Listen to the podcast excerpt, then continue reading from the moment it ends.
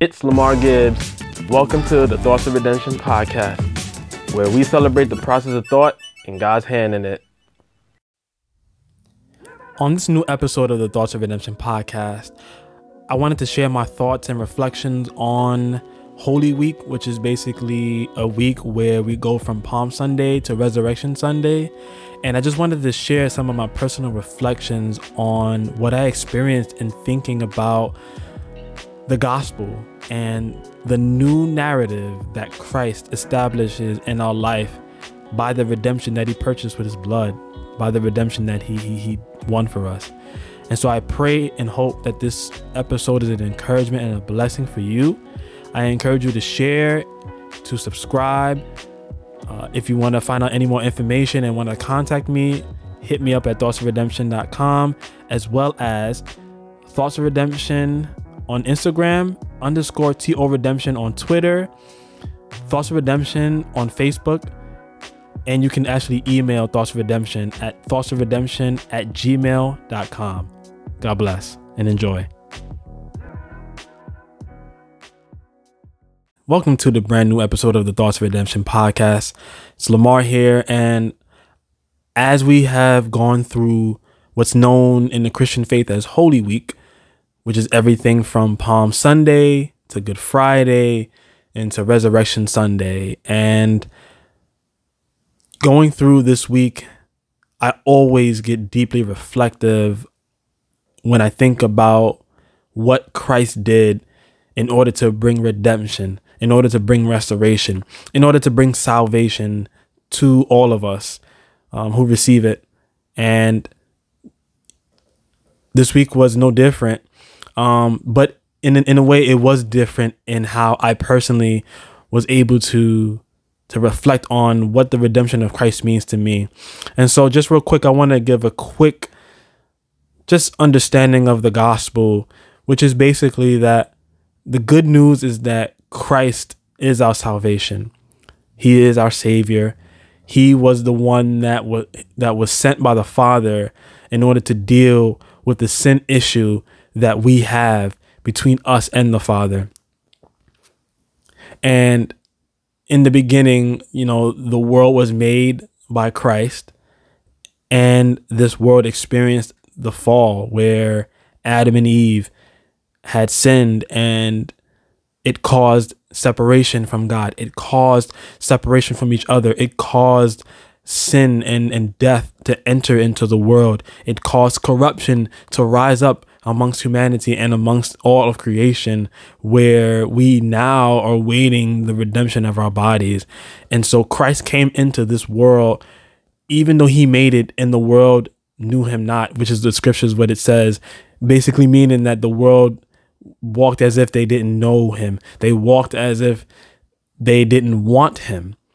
And the Bible even speaks to this as well, where Jesus is the light of the world, but yet there's darkness that is in this world. And so Jesus came in order to deal with sin and its effects on us and to also restore a right relationship between us and the Father.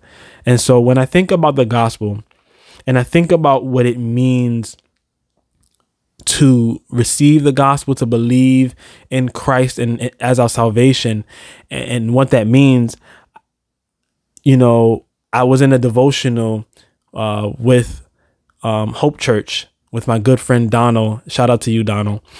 Um, but as we were going through, we were going through the scripture in Luke where Jesus is mocked by the chief priests, by the people, by the soldiers, um, even by one of the criminals, where there was this common refrain for Jesus to save himself.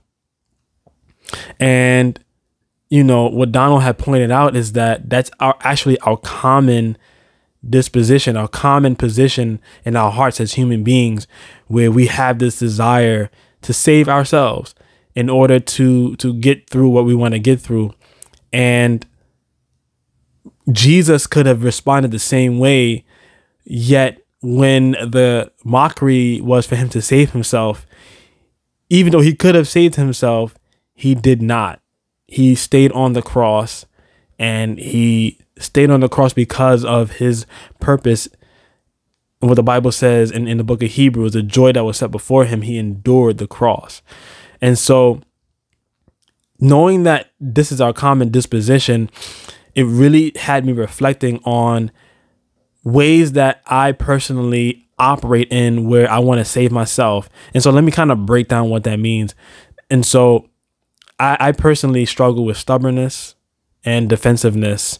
And and so whenever I'm confronted by something or somebody's trying to explain something to me or I, I just am in the midst of a tense situation or a moment where it would be better for me to not be stubborn, my first reaction is to my first human reaction is, is to be stubborn at times. There are times that I can be very stubborn, I can be very defensive. Um, and it can even come out when somebody is rude to me. And if anybody knows me, I've expressed that whenever there is rudeness expressed towards me, my first inclination is to be defensive or to, to be upset and to respond rather than what would be the right way of doing it is to actually think before I respond or to let go of my need to be defensive or my need to respond to the rudeness or the ability to respond kindly in response to the rudeness that I experience. And you know, I, I really confronted that because I, I I I know how hard it is when something happens or when I'm in a conversation or or when I'm just just feeling that, that natural stubbornness of, of of of not responding in the situation. And and and I read and I discovered that it was really this way of me saving myself, saving myself from having to admit something or saving myself from from not um, being able to respond in the way that I would want to respond and I could have really done things differently in my life at times. Everything from the way that I have talked to my own family, to the way that I have talked at times to my friends, to the way that I've talked to my girlfriend. And instead, I end up finding myself at times after the fact regretting rude words that I said, re- regretting the ways that I was unkind instead of being able to actually respond in the right way and, and at, the, at the forefront. And, you know, I, in, in light of this, I, really reflect on the gospel because when it comes to the, the, the, the narrative, um, one of the things of the gospel is, is that it brings restoration. And one of the things of the gospel is that in Christ, we are made as new creations. And that means a lot to me. It means a lot to me because I don't know the first time where I was stubborn. I just know that this is something that I've dealt with over the years. And, you know, when it comes to how we live our lives, how we have our triggers, how we have our own habits and patterns of doing things, the gospel brings hope not only for the eternal life that we receive, not only for the fact that Christ is coming back, but it also applies to the narrative about what we believe about ourselves. And because I know with me personally, I can be very hard on myself when I see my shortcomings, when I see patterns and things of uh, and ways of doing things that does not reflect the character of Christ and I, and I see it and I and I get broken over it and I'm sure that you listening here can can feel the same way about certain things and, in ways that you do things that you feel like, man, I'm trying to do what's right, but then I come across myself. And when I come across myself, it can feel very discouraging. And it feels discouraging to me at times where, you know, I want to do what's right. I want to do what God's commanded. And then when I'm in a situation, I respond in a way that I didn't want to respond.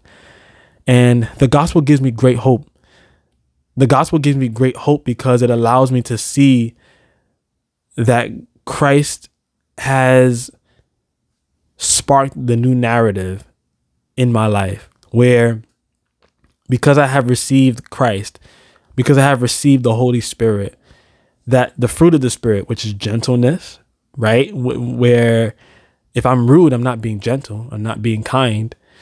Another fruit of the another quality of the fruit of the Spirit is kindness. And so, along with the seven others, which is love, joy, peace, patience, self control, faithfulness, and goodness, right?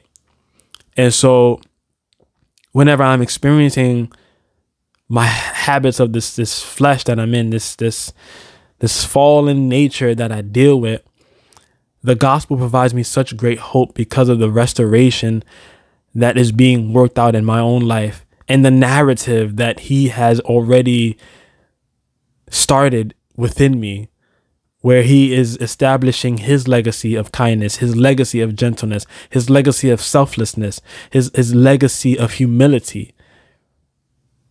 Whereas my stubbornness is a, is, a, is a fruit of pride, he is actually establishing his legacy of humility in my life.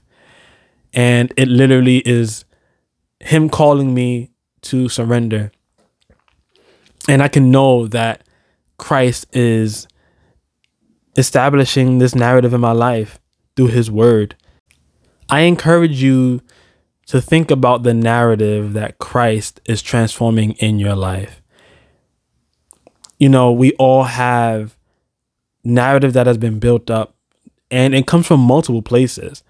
It can come from the words that people have spoken upon you.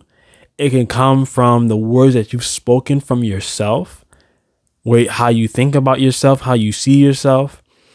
It can come from experiences that you've had, and it forms the pattern of how you interact with other people. And Christ has come so that he can establish his narrative of restoration and redemption in your life. So, where there is rudeness and unkindness, he wants to establish his kindness and his gentleness. Where there is unfaithfulness, he wants to establish his faithfulness. Where there is evil and wickedness, he wants to establish his goodness. Where there is anxiety and fear, he wants to establish his peace and his love.